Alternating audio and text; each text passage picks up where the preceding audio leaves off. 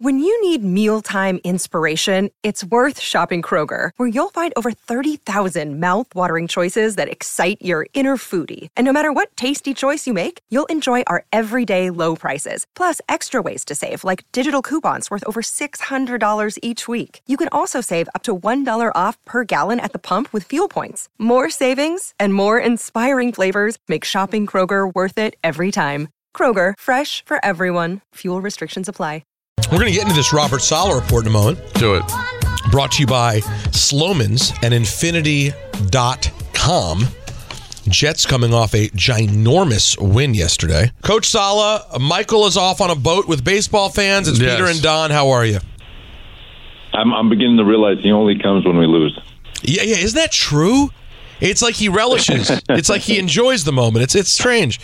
Um, uh, Coach, hope you're having a good start to the holiday season. I, and certainly yesterday was a good start.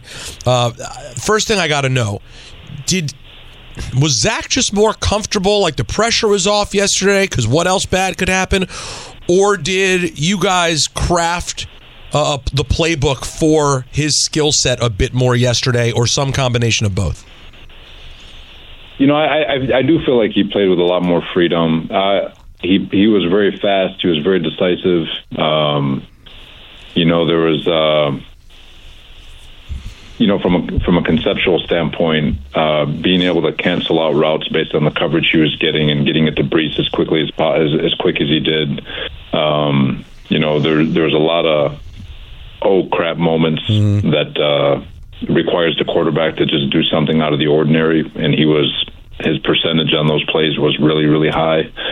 Um, I, again, I, I thought he was he played a really really really good freaking football game, and when you can when you can convert third downs and and the way he was converting a lot of them, I mean, giving a 50-50 ball to Conk, going off schedule to Garrett. Um, completing drive routes. I mean, he, uh, getting a, a check down with a free runner in his face uh, to Breece for a first down. There's a lot of different uh, occasions where he was able to create uh, by either being fast or giving his guys a chance to make a play. It extended drives, and when you can extend drives and have more first and second down opportunities, you can, you know, the play caller can get into his playbook a little bit more and into the bag, if you will, and. Uh, um, and start doing all the all the fun stuff that these guys design. And you know, obviously, we've been really really bad on third down this year, but yesterday we were a lot better, and it opened up opportunities for everybody. And and uh, it all started with Zach just being outstanding in situational football. Now, maybe you saw it differently because you're on the sidelines and I'm watching on television, but the one throw in the second half on that third and 15 to Garrett, where he's throwing across his body, throwing in the middle of the field, I'm like, oh, this is going to get picked off. And, and there he is, open, makes the catch. Like, I don't know if that's a throw, A, he makes a month ago. Or B, whether if he did, did throw it a month ago, it'd get picked off. But that play to me looked way different than anything I've seen from him all year. No, for sure. I, you know, I'll also tell you if you go and when you get the all twenty-two, the the one that I challenged, I ended up losing the challenge with Garrett on the sideline. Mm-hmm. The throw, the throw he, the throw he made there. Oh, that was That awesome. was great. It, it was disgusting, uh, and uh, it was just an inch off. But um, but you know, he's he, no one no one will deny his talent. And he, nobody will. He is uh, he's, he's, he's an uber talented young man. It's just uh, you know, piecing it together and, and playing fast, like I've said, and, and taking advantage when the defense, taking advantage of what the defense gives you. And, um, you know, like we said, just, just play loose, let it rip.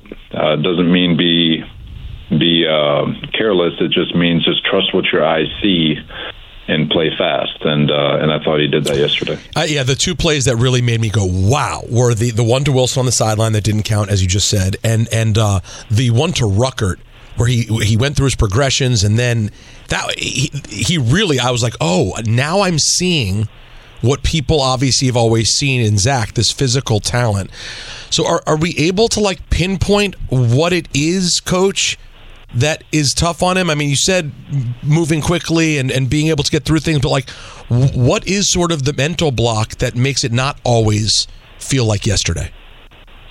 Um, you know, that's a good question. I think I think it's all. I, I know it's it's gonna be. Uh, it, it's, it all goes with confidence and uh, just having having faith that it's you know, there's there is that fine line of aggression, right, and uh, and recklessness. And I felt like he was smart with where he was aggressive, and you know, like the balls, the the two two of the throws that he threw to Conklin, those are aggressive football plays. That's not careless. And Conklin goes up and makes it work. He threw he threw one to his left to uh, to Garrett. That's an aggressive football play. That's not careless. Uh, and you know, so I feel like he was very calculated. Um, I felt like he was very comfortable in the pocket and very decisive. Uh, you know, a couple of plays, uh, you know, on, on some of the on the some of the checkdowns that he took, you know, and in previous weeks, it's been try to extend the make plays. Again, a lot of guys pressing, try to extend the make a play when really just shoot, just give it to Breece, give it to Dub, and whoever's in the in the flat, and let them go make a guy miss and bust one for twenty. And um, you know, it was just kind of working for everybody, and uh, and for him, like I said, he was he was playing very very fast uh, yesterday, and and being being aggressive when the opportunity presented itself. So, how much did the play calling change from this game to the last one he started, if at all? Uh, it's just like I said, it's, it was just more opportunity. You know, when you're converting third downs, you can create your normal ball situation when you're when you're when you have a lead, or if you're within a score. You know, it's a zero-zero game for the most part. We have a seven nothing lead. You can play more. Um, of the indecision game for the uh, in, instead of having to sit there the 11 personnel and drop back all the time because you're trailing or you're playing catch up like we have been the last few weeks you can play your normal base defenses. You can you can get into the bag of tricks that you uh, that you schemed up throughout the course of the week because you're getting added plays. And uh, and I think that's where you know it's typical when you lose it's they didn't run enough. Well it's because you're throwing the ball over the place. And when you win it's God there was great balance because you're trying to run the clock out. And uh, but I thought Hackett did a great job. He stayed aggressive. Um, he did a great job mixing up. Got a, got a, got a couple reverses in there, some screens, some shots. Uh, did a good job. Did a good job in the run game, especially in the second half. So opportunities to be had, and uh, and again, we uh, I thought I thought everyone was on their game. So, what game is haunting you the most as you sit at five and eight? And you could so easily be at six and seven and having a real playoff conversation. Which of those losses is the one that you go that I, I wish we could have just gotten that one right there? Uh, there, there's a lot of. I, I, feel like all eight of them are haunting. Um, but you go through it, and um, I don't know. I, I mean, I feel like we had we had opportunities. We had opportunities against New England. Um, to, to win that football game. We had opportunities against Atlanta last week. We had opportunities against Vegas, uh, driving to, to take the lead. Um, had opportunities against Kansas City. Uh, didn't quite work out. But, um, you know, we've had our opportunities. Um, obviously, you know, it didn't work out in those situations. It worked out yesterday. And, uh, you know, we just got to focus on the moment and focus moving forward and seeing how we can keep trying to string together wins and see what happens. Yeah, see, that's why I, I look at that game and, and I say, why is this happening? You know, why is Hackett being more aggressive? Why is it working all of a sudden now? And, and the conversation we had earlier in the season, Coach, I don't know if you remember where I said it feels like he flourishes when nobody expects anything to do anything, right? Like Zach's getting his job back again. The season's over, and he flourishes. Lose uh, the Bills. You lose your starting quarterback. He comes in. Oh, you're down seventeen nothing against Kansas City. Comes back.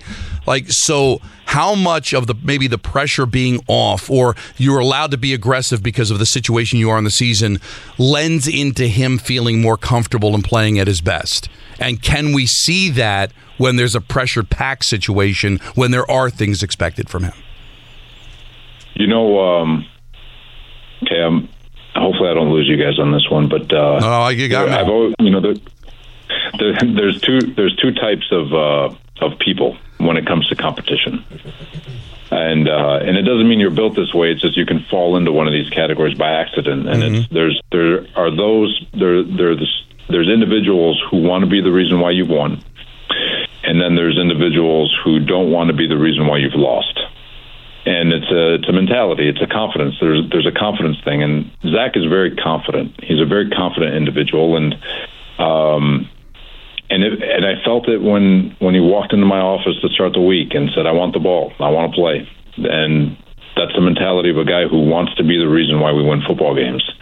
And I think it reflected in his play, you know, and um, and just being confident that he can be that guy. He can be a guy that elevates the people around him. He can be a guy um, that can that can take nothing and make it something, which he did on many occasions yesterday. And uh, and you know that's the quarterback position. It's for whether it's fair or unfair. You know, it's it's why they get paid the most money out of any any position. They're they're they're an important group. It's the most important position on the field, and I felt like, and I think I speak for everyone. He he went into the game with a mindset to go win it, and uh, and he was like I said, he was very, very smart. He wasn't reckless on any occasion. He was just extremely smart and aggressive when he could be, and uh, and because of it, we were able to stay in rhythm. We were able to string together plays, which we haven't been able to do. Uh, drives, we had 10, a ten play scoring drive. We had eight play scoring drives. Just things that we have not been able to do.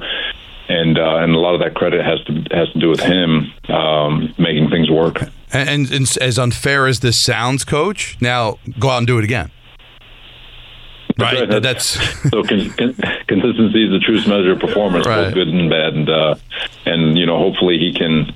Um, uh, I got confidence in him too. He's, you know, go do it again and and just keep doing it over and over and over again. And uh, and let's see what happens.